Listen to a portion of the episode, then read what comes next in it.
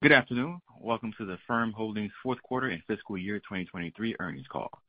Following the speaker's remarks, we will open the lines for your questions. As a reminder, this conference call is being recorded, and a replay of the call will be available on our investor relations website for a reasonable period of time after the call. I'd now like to turn the call over to Zane Keller, Director, Investor Relations. Thank you. You may begin. Thank you, operator. Before we begin, I'd like to remind everyone listening that today's call may contain forward-looking statements. These forward-looking statements are subject to numerous risks and uncertainties, including those set forth in our filings with the SEC, which are available on our investor relations website. Actual results may differ materially from any forward-looking statements that we make today. These forward-looking statements speak only as of today, and the company does not assume any obligation or intent to update them, except as required by law. In addition, today's call may include non-GAAP financial measures. These measures should be considered as a supplement to, and not a substitute for, GAAP financial measures. For historical non-GAAP financial measures, reconciliations to the most directly comparable GAAP measures can be found in our earnings supplement slide deck, which is available on our investor relations website. Hosting today's call with me are Max Levchin, Affirm's Founder and Chief Executive Officer, and Michael Linford, Affirm's Chief Financial Officer. In line with our practice in prior quarters, we will begin with brief opening remarks from Max before proceeding immediately into Q&A. On that note, I will turn the call over to Max to begin. Max? Thank you, Zane. Thanks, everyone, for joining, and I hope you've had a chance to read our quarterly letter, as it includes lots of great information. I mentioned in the letter, we're very proud of the team's accomplishments this quarter, closing out the fiscal year on a high note. In our fiscal Q4, we exceeded our outlook across all key metrics, were profitable on an adjusted operating income basis, improved our already great credit metrics while accelerating growth, and launched with some amazing brands on the platform. Some of these brands are so cool, we can't even say their names. You just have to go shopping to find them. Dear to my product developing heart, we're finally able to brag about the Affirm Card's progress. We're energized by the momentum we're seeing and are investing significant energy into making the card the top-of-wallet choice for our consumers. We also expect to deliver annual profitability on an adjusted operating income basis going forward. And Our disciplined performance of the last several quarters has earned us the right to return to a more aggressive pace of network growth while maintaining discipline. I tried hard to make my letter a breezy read this quarter, so I hope you have a chance to peruse it if you haven't yet. For a deeper dive into our numbers, please have a look at the one from Michael. He's a good man and thorough. But in case you would like even more investor information about Affirm, we're pleased to announce that we will be holding an investor forum on November 14th in New York. At the event, you will hear from several of our management team members, and we will provide an update on our commercial and product initiatives, as well as our financial framework. Please look for additional information, including registration details, on our investor relations website as we get closer to the event. Back to you, Zane. Thank you, Max. Uh, with that, we will now take your questions. Operator, please open the line for our first question. Thank you. Again, at this time, we will be conducting a question-and-answer session. If you would like to ask a question, please press star one on your telephone keypad. A confirmation tone will indicate your line is in the question queue. You may press star two if you would like to remove your question from the queue. And for participants using speaker equipment, it may be necessary to pick up your handset before pressing the star keys. Our first question comes from the line of Tim uh, Chiodo with Credit Suisse. Please proceed with your question. Great. Thank you for the introduction there, and looking forward to the Investor Day. Max, I believe you were just saying around the right to reaccelerate investment. I just want to make sure I have this right, though, in terms of what's implied for the guide for the upcoming year. If we take the GMV guide and the RLTC as a percentage of GMV and think about the 2% operating margin, it seems to imply that there's only sort of a low single digit uh, growth in your OpEx base for this year. One, is that investment under the hood with some savings elsewhere? And maybe just provide a little added context around that. It seems to imply not a whole lot of of expense growth. That is accurate. Um, some sort of a lean and mean code writing machine joke comes to mind, but I'm not capable of those. But we have been more productive than perhaps ever in our history over the last six months or so. Certainly, last three, we've really just built a lot of great stuff, and we have no intention of slowing down, looking for efficiencies.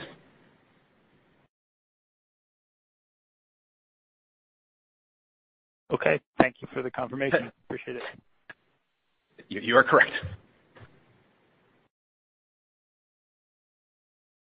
Our next question comes from the line of Ramsey uh, El-Assal with Barclays. Please proceed with your question. Hi. Thanks for taking my question this evening. Um, You guys called out uh, growing merchants uh, at a good year-over-year clip and also some new partner signings and expansions. Can you give us your updated thought on the growth algorithm uh, growth algorithm of the business in terms of what you're expecting from existing customers versus new logos? And maybe there's a new category which is sort of product now that Affirm Card seems to be inflecting. How should we think about those three forces, kind of what's more important to drive growth going forward? It's a great question. Thank you, as always. Um as should be already apparent in some of the writing we did, the highest efficiency way for us to grow kind of what constitutes existing business is growth through and with our platform partners. And that's where we really can invest the way we know how to do our best work, building products, building features, figuring out how to partner holistically across very, very large surface areas, you know, Shopify, Walmart, et cetera. That, That's where kind of high high leverage, you know, for every line of code, you get some number of billions of dollars or something like that. That's the growth vector for the existing business. You saw the sort of near vertical line we're seeing in the sign-ups with the card, but it's coming from a tiny base. At some point, it's going to be, at this point, I can say that with some amount of confidence, a massive business for us, and we have all the confidence and all the investment to back that confidence up. But in the very immediate future, majority of the growth of GMV will certainly come from existing partnerships with platforms. We're still quite actively signing up new merchants. We're still figuring out ways of expanding programs uh, with those merchants, or put differently, expanding our share of cart with them. But that's roughly the order where, uh, you know, where we concentrate our energy. So for the avoidance of doubt, my time is largely spent figuring out what next five moves for the card looks like. I think the core business is a fairly well-oiled machine. We've got some extraordinary partners. We've done well for them. They're quite happy with how we're doing together, and we'll continue doing lots of great work there too. Okay. A really quick follow-up from me. Are you worried, or what do you expect from this student loan repayment restarting, coming up here? There's been a little bit of media about it. I'm just curious what your view is in terms of how that would impact the, you know, the credit environment in the U.S. Uh so we've included that in our forecast. So we don't expect it to be something that just happens in a different galaxy. We expect it to be a modest headwind for us, or at least we're prepared for that, and it's priced in, if you will, to our our numbers. Um, I have to give a little bit of credit where it's due. I read Mizuho, uh, Dan Dolev's colleagues, uh, wrote a nice piece describing what they think uh, will happen to BNPL industry vis-à-vis the student loan repayment restarts. And uh I won't comment on exact numbers, but I have to say directionally, we're in agreement with what they found in their research. So I think it's a good place to look for thoughts on that. But you know, we don't think it's nothing. We don't think it's very significant either. Got it. Thanks so much.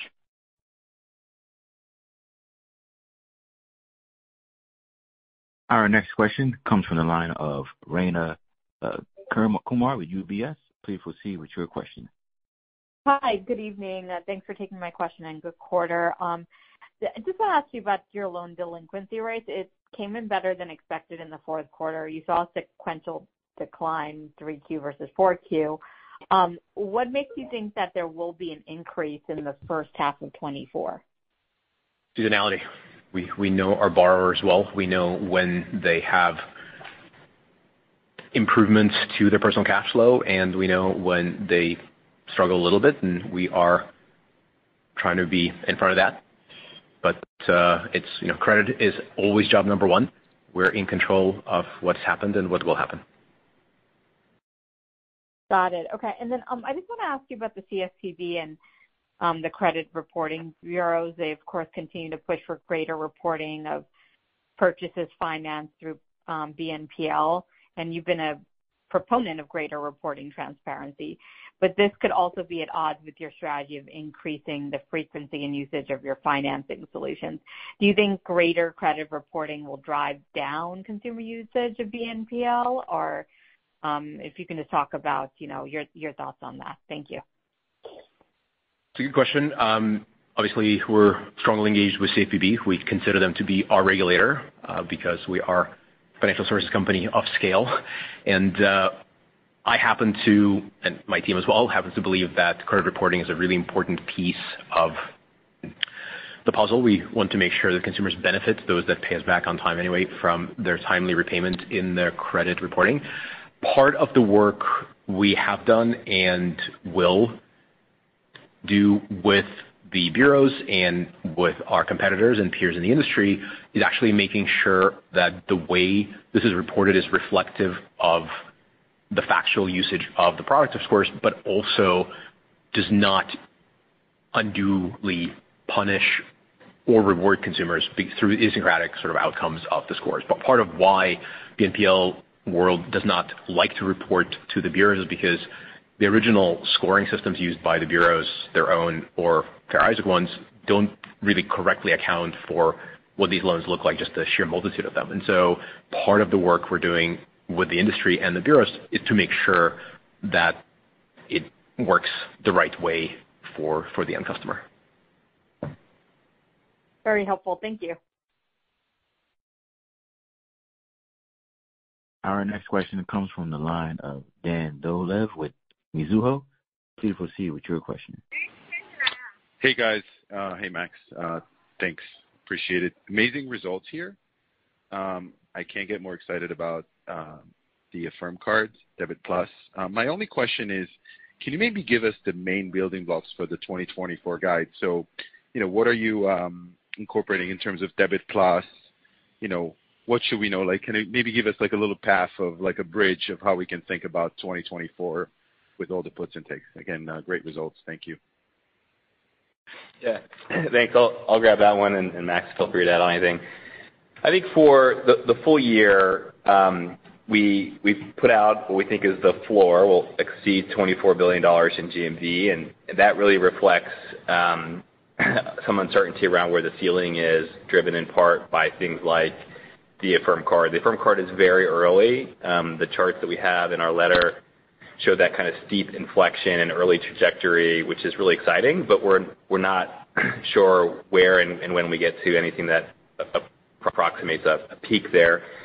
Um, with respect to the margin structure in the business, we would expect to see some uh, obviously the full year impact of a higher rate environment. If you remember, of course, the last fiscal year is as rates were constantly rising, and we're at or near the higher end of that rate cycle and would expect that to play out with respect to some headwinds um, in the cost side. Um and to offset that, of course, we have some of our consumer pricing initiatives, which will begin to bear real fruit. And all that um, is kind of in the top line part of the business. And then with respect to operating expenses, we do expect the full year benefit of the restructuring actions that we took earlier uh, this year, enabling us to deliver what we think will be a profitable uh, year on an adjusted operating income basis. Got it. And can I squeeze one more in? Uh, Shopify is pretty bulled up on the in-store experience. Are you seeing any of that in the new initiatives? It's there. It's certainly not fully rolled out yet, but it's definitely something that Shopify is very committed to, and as a good partner would, so are we. So we have lots of work to do there. But I've said many times before, in-store is the next frontier. I think frequency is the single most important thing we can focus on in terms of just building out the network, and most people still shop in stores at least as much as online or more more like four times more. And so being offline is really important. That was a great opportunity. We're scaling that up with them. Yep, we agree. Uh, great results. Thanks again. Thank you. Our next question comes from the line of James Faucette with Morgan Stanley. Please proceed with your question. Great. Thank you very much. I wanted to uh, just ask a follow-up question on um, acceptance and merchants. It seems like in the current environment with interest rates now you know, quite a bit higher than they were just even a year ago, um, that it'd be a good opportunity for merchants to um, find out places where they could use 0% promotions and in conjunction with Affirm Um, to help drive volumes, but without having to resort to uh, product discounting, et cetera. So I'm just wondering kind of what your engagement is like with merchants and what is the opportunity to further drive Affirm acceptance and use um, through some of those promotional activities. That's certainly the right estimation. There are plenty of merchants who are focused on driving their top line. I mean, I think this tends to come up in our conversations on and off. But uh, basically, if you're a fully integrated merchant with a healthy gross margin, then the best way, in my biased opinion, to protect your price and perception of your prices with consumers is to use Affirm, you know, 0% deals or fixed APR deals. We at this point support much more than just 0%. There's lots and lots of different promotional offerings that we've constructed for our various partners. So we see great interest in that. There's plenty of merchants who are resellers, and they're fairly far down the supply chain. They do not have the margin to support zeros, and it's difficult for them. Sometimes we're able to bring in the manufacturers of the original equipment or the original items, and they step in and create 0% deals, and we have a healthy number of those and have a lot of plans to expand that.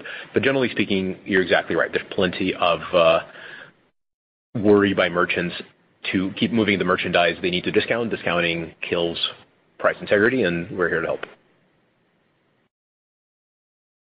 Thank you. And then on RLTC, it seems like it was great to see that margin, particularly on Debit+ and the ramp you're seeing, obviously. How should we think about the mix between interest-bearing or Pay Now or Pay in 4 on more of a medium-term basis for that product? That's a great question. Um, So for the moment, I am personally a little bit omnivorous in the sense that we are not quite done improving the frequency. So my goal or the company's goal, the team's goal anyway, is to make Affirm Card the top of wallet purchasing device. Which means that whatever your percentage of Pay Now transactions is, I want them all, and whatever it is you might put on your credit card, I want you to put on the Debit+ slash Affirm Card.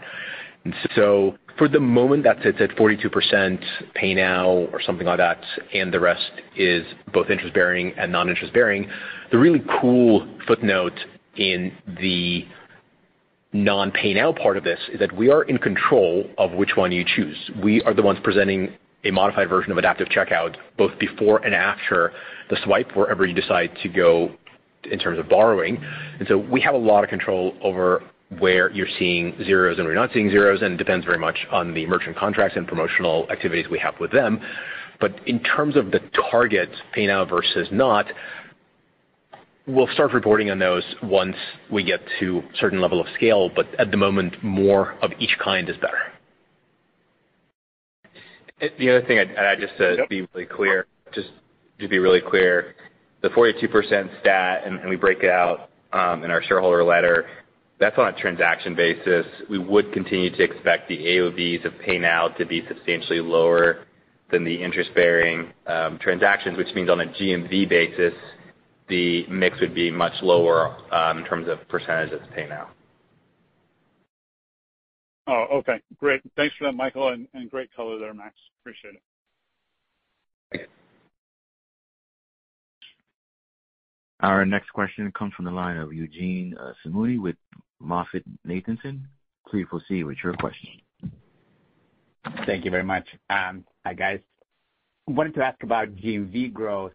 Uh, looks like it came in better than expected this quarter at 25% year-over-year. So would be very helpful to hear what are some of the factors that helped it grow faster, whether it's macro or kind of Affirm specific. As a follow-up to that, would love to hear a bit on how you thought about your GMV guide for next year, because I realize that 24 billion is the floor. But that floor, if I'm doing the math correctly, implies a deceleration from that level. So why uh, why would uh, you know you not be able to achieve um, you know the growth rate that you achieved this quarter with GMV next year? Yeah. So in terms of the fourth quarter, we saw um, a lot of traction in our travel and ticketing business. You saw um, the consumer out uh, participating in the economy in those sort of event-driven, experiential-driven um, uh, spending patterns. And because of our breadth of distribution there, we were real beneficiaries of that this quarter. We also have done a lot of work to continue to um, optimize the checkout experience so that we can increase both uptake and our ability to capture volume on those channels and others. And we continue to ramp our largest enterprise platform partnerships as well. Those were big growers for us this quarter, and many of them were even accelerating their growth. Um, so being uh, positioned correctly and distributed correctly at the right uh, parts of the economy, I think definitely benefited us a lot, as well as work we've done on our side in terms of product. Uh, in terms of forward-looking into the year, I think Uh, there's clearly a lot of optimism internally for where we're taking the business and the things that we're working on, and we're just mindful of the economic volatility that continues to persist. And so we're starting the year off with a thoughtful approach here and making sure we don't um, sign up for more than we know we will deliver. Um, I think the deceleration point, I think that we would expect there to be, um, as we continue to scale some of our largest platforms, slightly lower growth rate as we do achieve something that looks more like a normalized distribution or penetration on those largest platforms. And yet, on the other side, we we do have a lot of upside in our direct-to-consumer business. And how those two factors play out is something that we'll keep you in the loop on throughout the course of this fiscal year. Got it. Okay. That's very helpful. And then if I can squeeze in just just one more uh on um on on related to uncertainty and economic environment next year. Um, I don't know if I missed it, but uh, what is your assumption about unemployment rate for next year, just because it's such an important driver of credit as uh, as you often point out?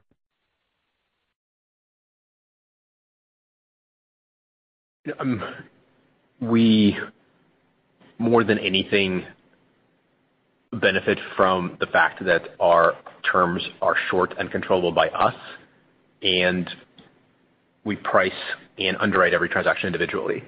I think if we were in the business of issuing lines, we would have to have an internal economic bureau trying to predict what unemployment looks like six quarters from now, because the lines we would have granted today would still be getting utilized or repaid then. And instead, we have the benefit of saying, "We don't like the latest unemployment print, and therefore we're going to change our credit posture." The way we achieve the results that we are bragging about today in credit has nothing to do with our ability to see the future. We never knew what unemployment would be. We never knew it would be better or worse. Like, that's just not how this business works.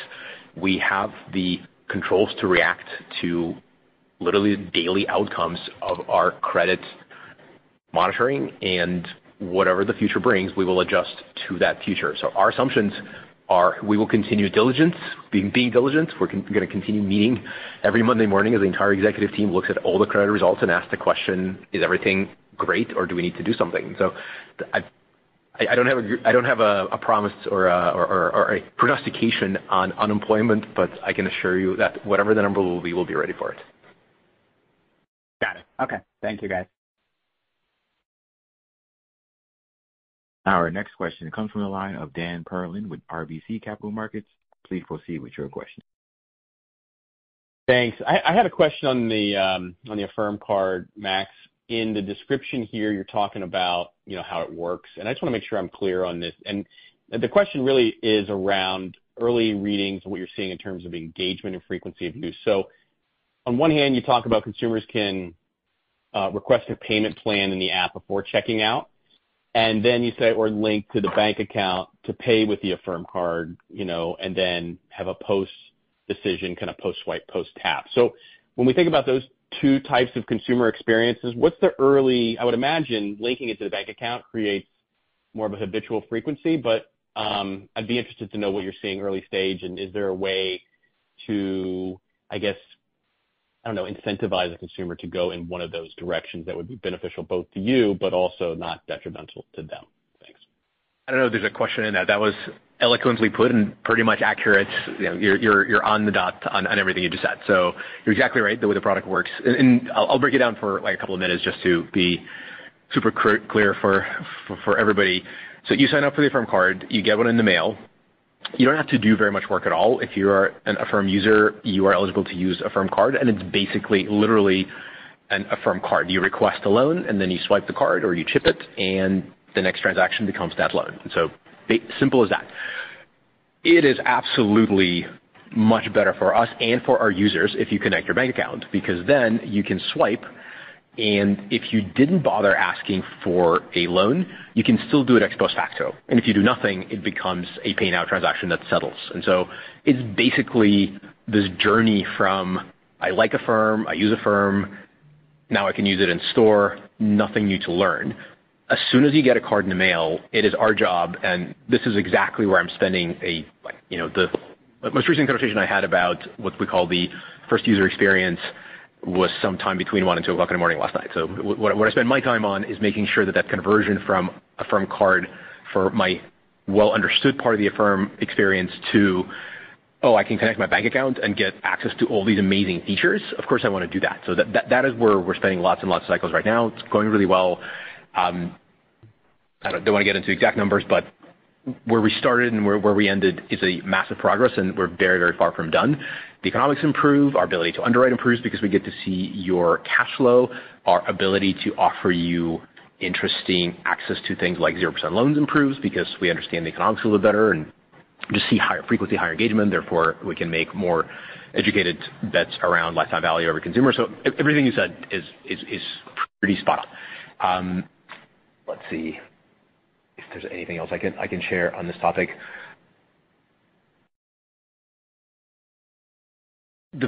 Both the frequency and the amount and the LTV, like every metric possibly imagined is better once the card becomes fully fledged. We have internal terminology specifically describing the sort of unconnected state of the card exactly because it's such an important thing. And yes, we can absolutely deploy incentives, and uh, we have a lot of good results that show that these incentives are not gonna be especially expensive at all. Cool. That's excellent. Thanks so much for that. I appreciate it. Yep. If no one can tell, I'm excited by this product. Our next question comes from the line of Bryan Keane with Deutsche Bank. Please proceed with your question. Hey, guys. Max, you're gonna be excited 'cause I'm gonna ask you more questions about the Affirm Card. So the the active the active consumer base, I think, spiked in the quarter. I think it's north of 200,000. I remember we had a wait list of about a 1 million or so. I'm just trying to figure out, is there another big change of growth that we expect or kind of the the users will be more modest growth from this from this level? Just trying to figure out how big that wait list is, and is there a big rollout to consumers happening as we speak? Um so for what it's worth, the wait list included everyone that wanted the Affirm Card. The current active base does not necessarily include everyone who wants one because we were very, very careful as we rolled it out in terms of credit standards. In general, while I am gushing here over this amazing product that we've finally rolled out and doing really well with, on the other side of that equation is a super sort of Spartan view of credit. We cannot afford to screw that up, and so we're not going to. Therefore, launching a brand-new product without a very clear understanding of exactly what repayment will look like to everyone who wants it is probably not a good idea, and that's certainly not what we did. But the demand for the card was and is very, very significant. We're not yet pushing it. In fact, there's a healthy internal debate as to the level of insistence we should take with our users. So there's a couple million users that we consider to be sort of fully in on the Affirm story. They use us online, they use us at the point of sale, they use the uh, virtual card number, which is like, at this point, you can say it's kind of a diminished Affirm Card experience. And so that group, I have pretty high confidence wants the card, would love the card, we can push fairly hard to get them all on it. We have not done that yet, just judging by the numbers, and we reserve the right to do just so. That said, there's plenty of other users that don't understand Affirm as well as we want them to, and they're eligible, and some of them are signing up for the card already. And so there's still lots of work to do on first user experience. We know, for example, I think I mentioned it in the last call, but the sort of the learning curve today looks something like this.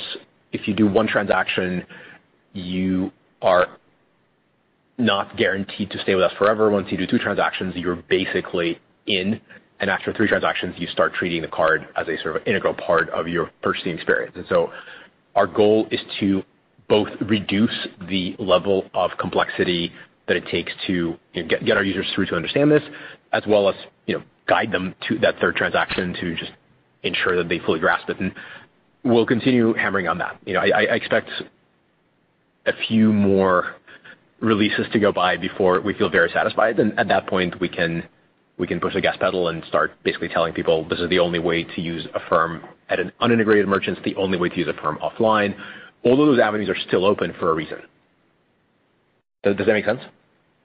Yeah, got it. And so when you talk about this step function change or whenever that is, it's not built into the guidance, obviously. But when it happens, it's a lot of these things that you just talked about, you have to feel comfortable with so that you can roll it out en masse, and then obviously the the transaction volumes will continue. Just trying to figure out exactly when that step function happens, where we go from these small numbers to obviously you think this could be this could be pretty material. So just trying to figure out what to watch for. Um, we definitely think this can and will be material one day. I am definitely not telling you or anyone when exactly that'll happen. There's still a lot of work to do. Uh, we are rolling it out.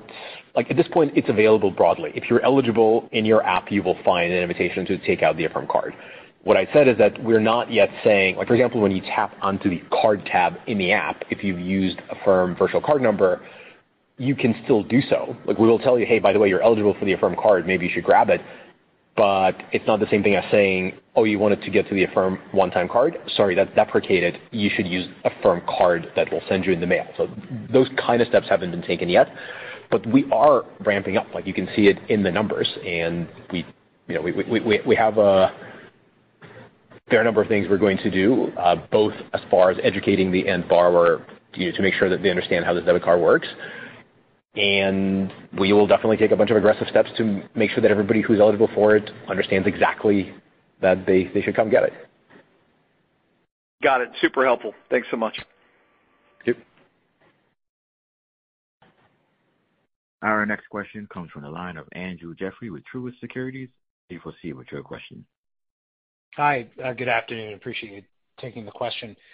Uh, 4Q seemed like a really strong quarter from an enterprise customer standpoint, and it seems like from what we've seen, perhaps Affirm even punched above its weight or well above sort of trended uh, tender share on Prime Day. Max, can you just talk about your thought process around how much tender share you can ultimately gain, at least in e-com, at your enterprise customers, and whether the fourth quarter might be a preview of things to come in terms of uh you know in terms of share and spend, hence GMV growth?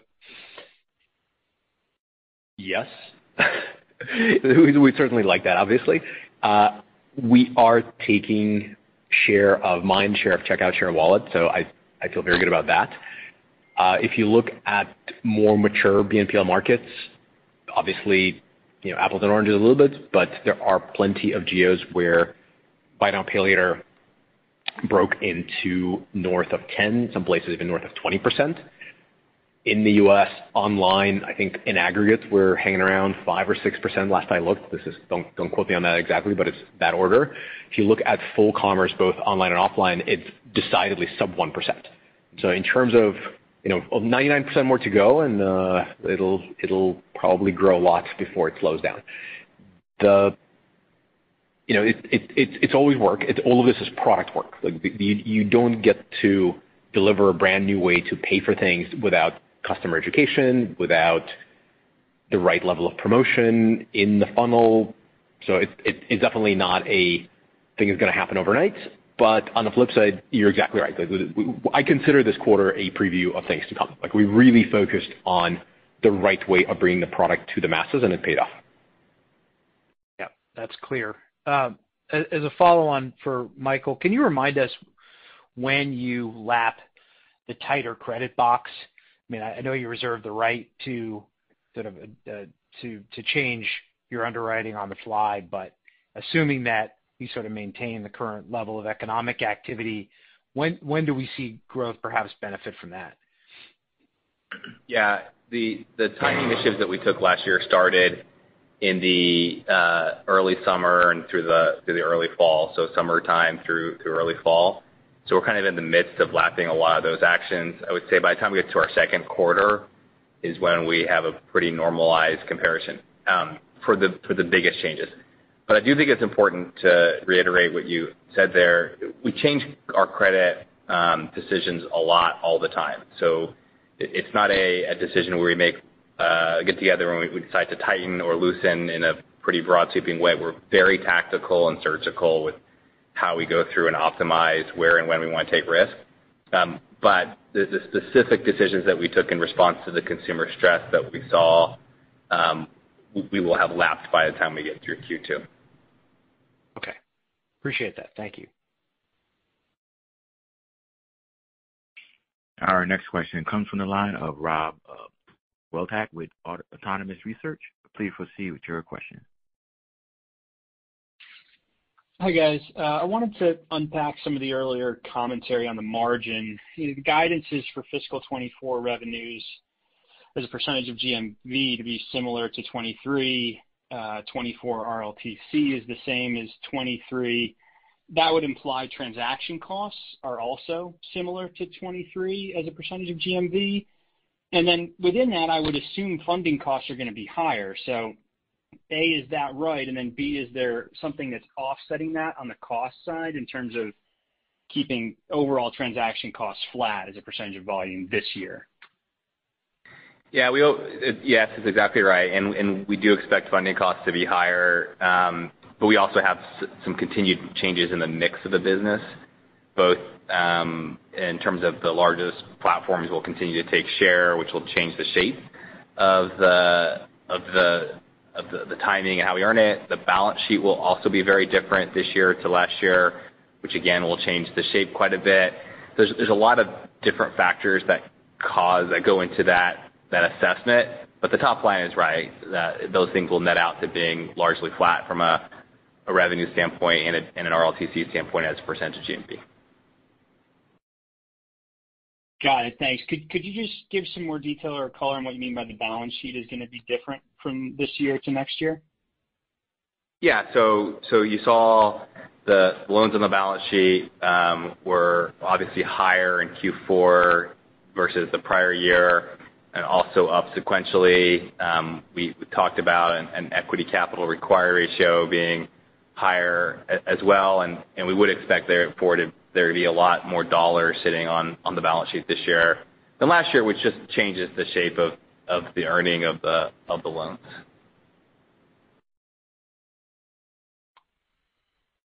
Okay, thanks. Our next question comes from the line of Reggie Smith with JPMorgan. Please proceed with your question. Hey, guys. Thanks for taking the question. Um, I've got two actually. Uh, one, I guess, is a point of clarification.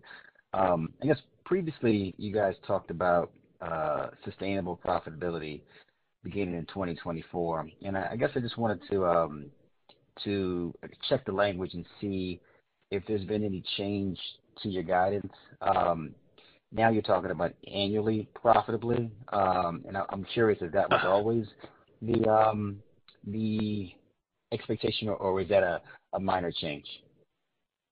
No, it was always the expectation. We talked about sustainable profitability. We were always thoughtful around our second quarter being a time when the timing of GMV within the quarter as well as the sequential build from Q1 to Q2 always being distortive. And so We were careful to say that may be a trough, and we reiterated that in our letter. Um, while we do expect full year profitability, we we may have a quarter that may fall outside of that. Clearly, you see our Q1 guidance suggests that that won't be in Q1 and and and the full year guidance being where it is suggests I think we feel pretty good about that overall, but we won't be disappointed if we have a quarter of negative adjusted operating income. Got it. Understood. And if I could squeeze one more follow-up. Um, there's a slide that you guys have in your presentation that shows the merchant discount rate for different products. And um it's hard to notice that um, the rate for your zero interest loans, both short and long term, haven't changed materially in the last two years. And I'm curious if um, if that's uh, like what's driving that? Is that is it competitive dynamics? Is it strategic? Uh, is it mix? Um, like, why have you not been able to or been unwilling to kind of raise your discount rates there, given what's happening in the interest rate and the uh, funding environment? Thanks. Yeah, it's a good question. One of the things that is an important piece of backdrop as you have a rising rate environment, you've also had a lot of the retail sector having a lot of pressure on their margin structure. And so one of the challenges we've worked through over the past year is finding ways to still serve as many transactions as we can for those retailers without substantial increases in their their MDRs. And so, for example, we've introduced fixed APRs, which have low fixed APR amounts um, that are still subsidized by the merchant, but don't look like the same sort of pure 0%. And so as a result, you don't see by product a substantial increase in in that, even though we've changed the economic offer that ultimately the merchant and consumers are gonna see. Additionally, this view is super helpful to understand actually what the merchants are paying for a product, but it isn't a complete view as we're able to think about changing um, down payment or a credit approval thresholds. All these things factor into how we think about the total pricing with the merchant. And so you may not see the result of us, um, uh, of us, you know, getting the right value for Affirm out of that out of that relationship showing up in the fee that the merchant pays.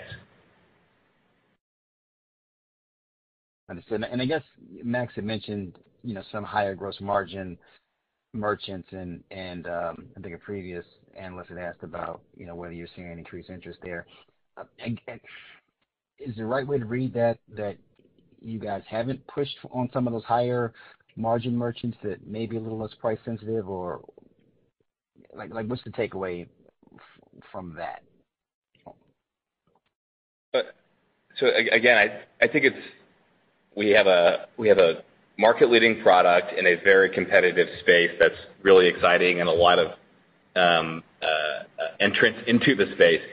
I think we're very proud of the fact that we've been able to hold pricing in that competitive environment, macro notwithstanding.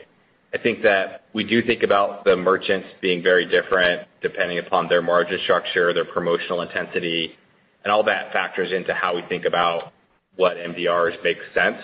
Um but again, I think MDR is only one small part of the total pricing equation, which takes into account a lot more than just the MDR being paid because it obviously needs to take into account the cost of the program as well. And we think about all of these together. We think about the profitability of a particular merchant, not just the MDR that they pay. Thank you.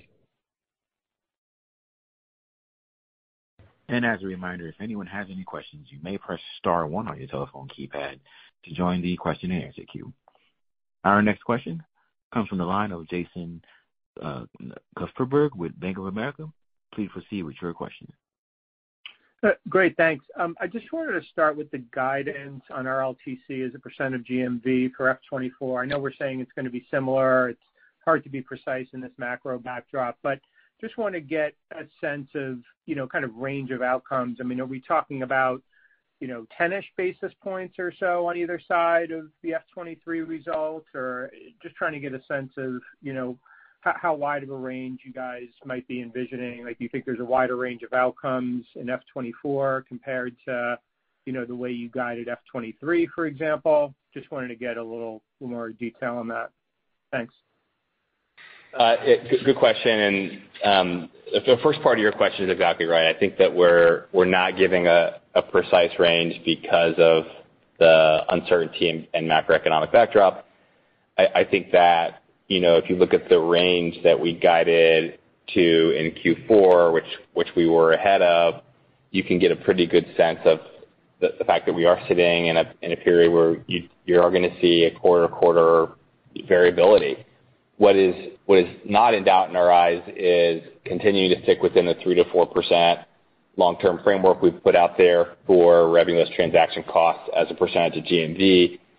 And what's what's not in doubt is our ability to pull the right cost and revenue leverage um, to to choose that outcome. We talked about the full year guidance as being things that, you know, were within our control, and we think this is one where we're gonna be able to deliver. We're not gonna get more specific than similar to last year right now. Right. Right, right. Okay. So I guess it kind of sounds like you see maybe a fairly similar probability of, you know, being a little better in FY 2024 than being a little worse in FY 2024, 'cause then a similar could obviously mean in either direction. Yeah. Is that kinda how it feels? Yeah, that's exactly right. We're we feel like in this rate environment, what the results that we delivered in 2023 are representative of the results that we would like to deliver. Um, that being said, of course, any given quarter can move around um, a non-trivial amount, but nonetheless feel like similar to 2023 is a good a good place to model the business. Yeah, for sure. Um, just a quick one on Affirm Card. I saw 130 million of GMV in Q4.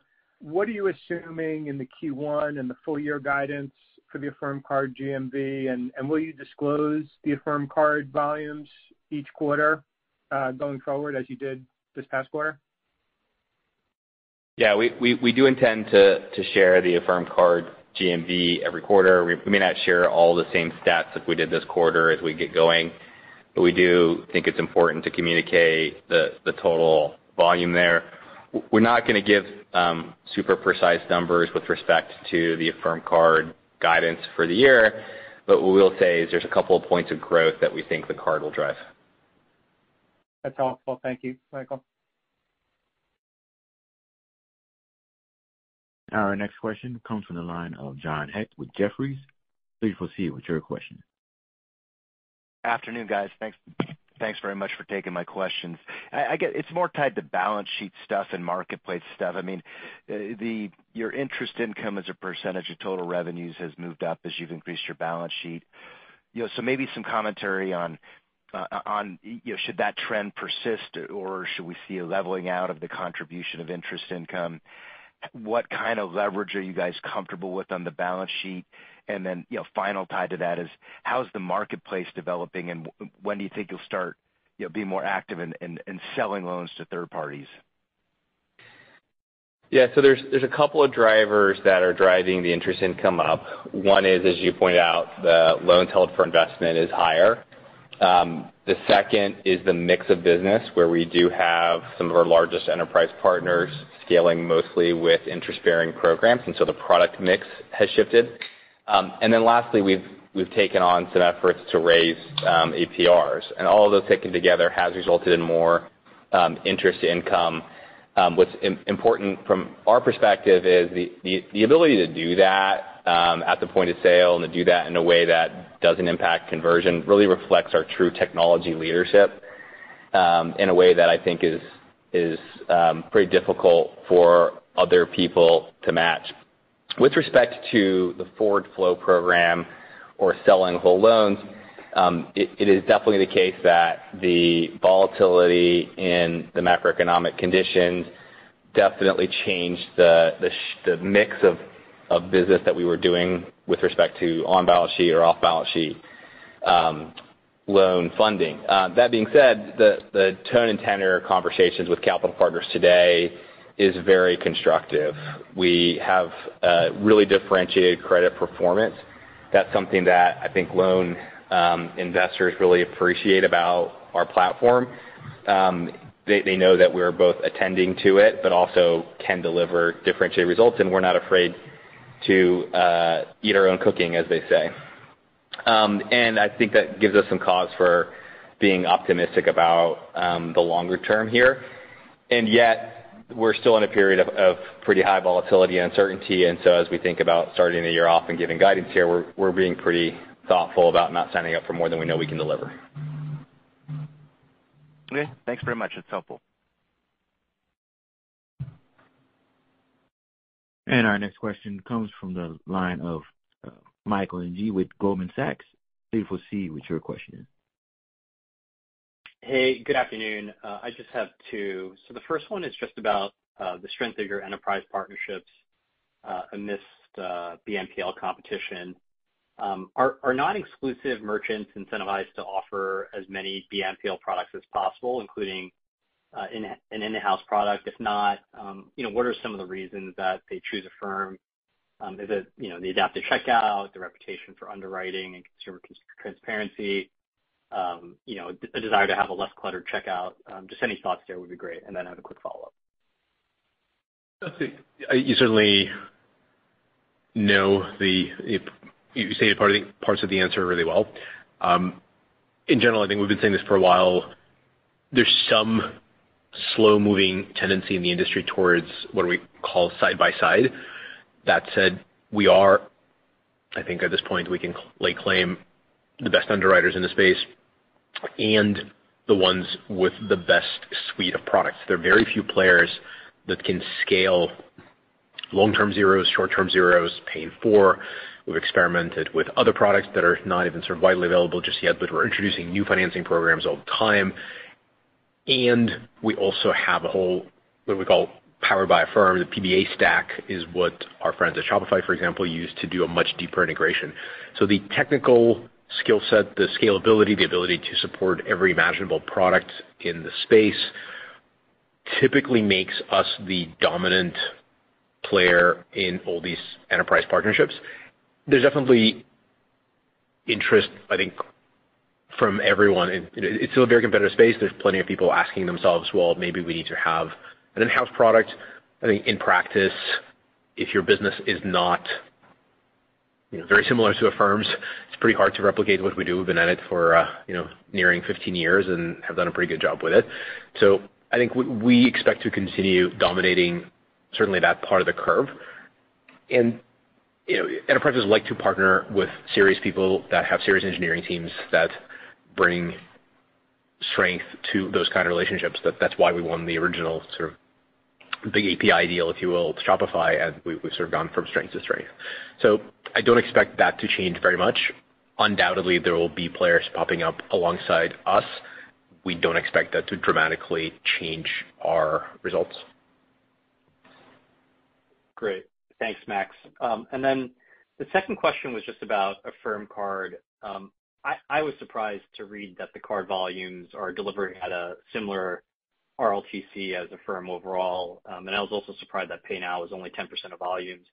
Um, was that surprising to you at all? Is there anything, um, you know, that you guys are doing that have resulted in interest-bearing being such an outsized volume on the Affirm Card for, um, you know, with such a high frequency kind of top-of-wallet product?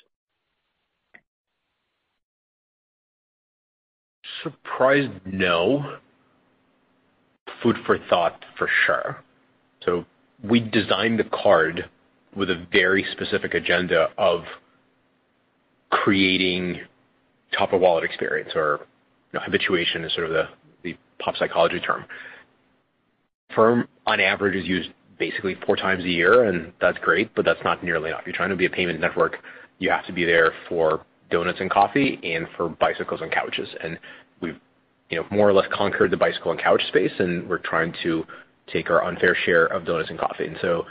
The Pay Now volume we expect to grow, and we're certainly gonna make it compelling to use us for Pay Now transactions, not necessarily just donuts and coffee, but even sort of items between that and the several hundred dollar average that we normally run. You know, without false modesty here, it's going according to plan. I'm quite happy with how it's shaping up. We have a lot of work to do. There's certainly room to create consumer rewards that we have not yet launched, but that's a big leap towards why would you pick this or from all the other ones you have in your wallet, and that's coming. Once we get there, let's see what part of the Pay Now and Pay Later spend we'll get. Um, one other thought, sort of a little bit unrelated. I think it's a little bit dangerous to compare too directly to either debit cards or credit cards when you look at Affirm Card. It is neither. It really is a new product. There's not quite like anything like this on the market right now. And so in terms of, you know, am I surprised? No, but mostly because we had expectations that it will be successful because we'd seen the demand, and we'll just try to take as much volume as we can. And then just on the margin point, um, as we outlined in the letter, we're we're actually not starting from zero with a direct-to-consumer business. We have Um, a virtual card product today that's one of our most profitable products because it is direct to consumer, and we own the whole experience. and that really does give us a lot of advantages. And of the many things that Affirm Card does, one of the easiest to understand is it simply takes that experience and turns it into a form factor consumers are super used to and really expands the amount of times you can use the card. You can use it offline. You can use it in a lot more use cases, whether or not you're um, integrated with the firm. That part is really unsurprising. We always knew that that part of the business was going to be really successful. I do think that we wanna continue to make it used more. But remember, we are still running at 42% of the transactions being Pay Now transactions. So we're getting the frequency that we want out of the card, even if the GMV isn't there, because the AOVs are obviously much lower on donuts and coffee than they are on bikes and couches. Great. Thanks, Max. Thanks, Michael. And we have reached the end of the question and answer session. I'll now turn the call back over to Zane Keller for closing remarks. Thank you, everybody, for joining the call today, and we look forward to speaking with you all next quarter. And this concludes today's conference, and you may disconnect your lines at this time. Thank you for your participation.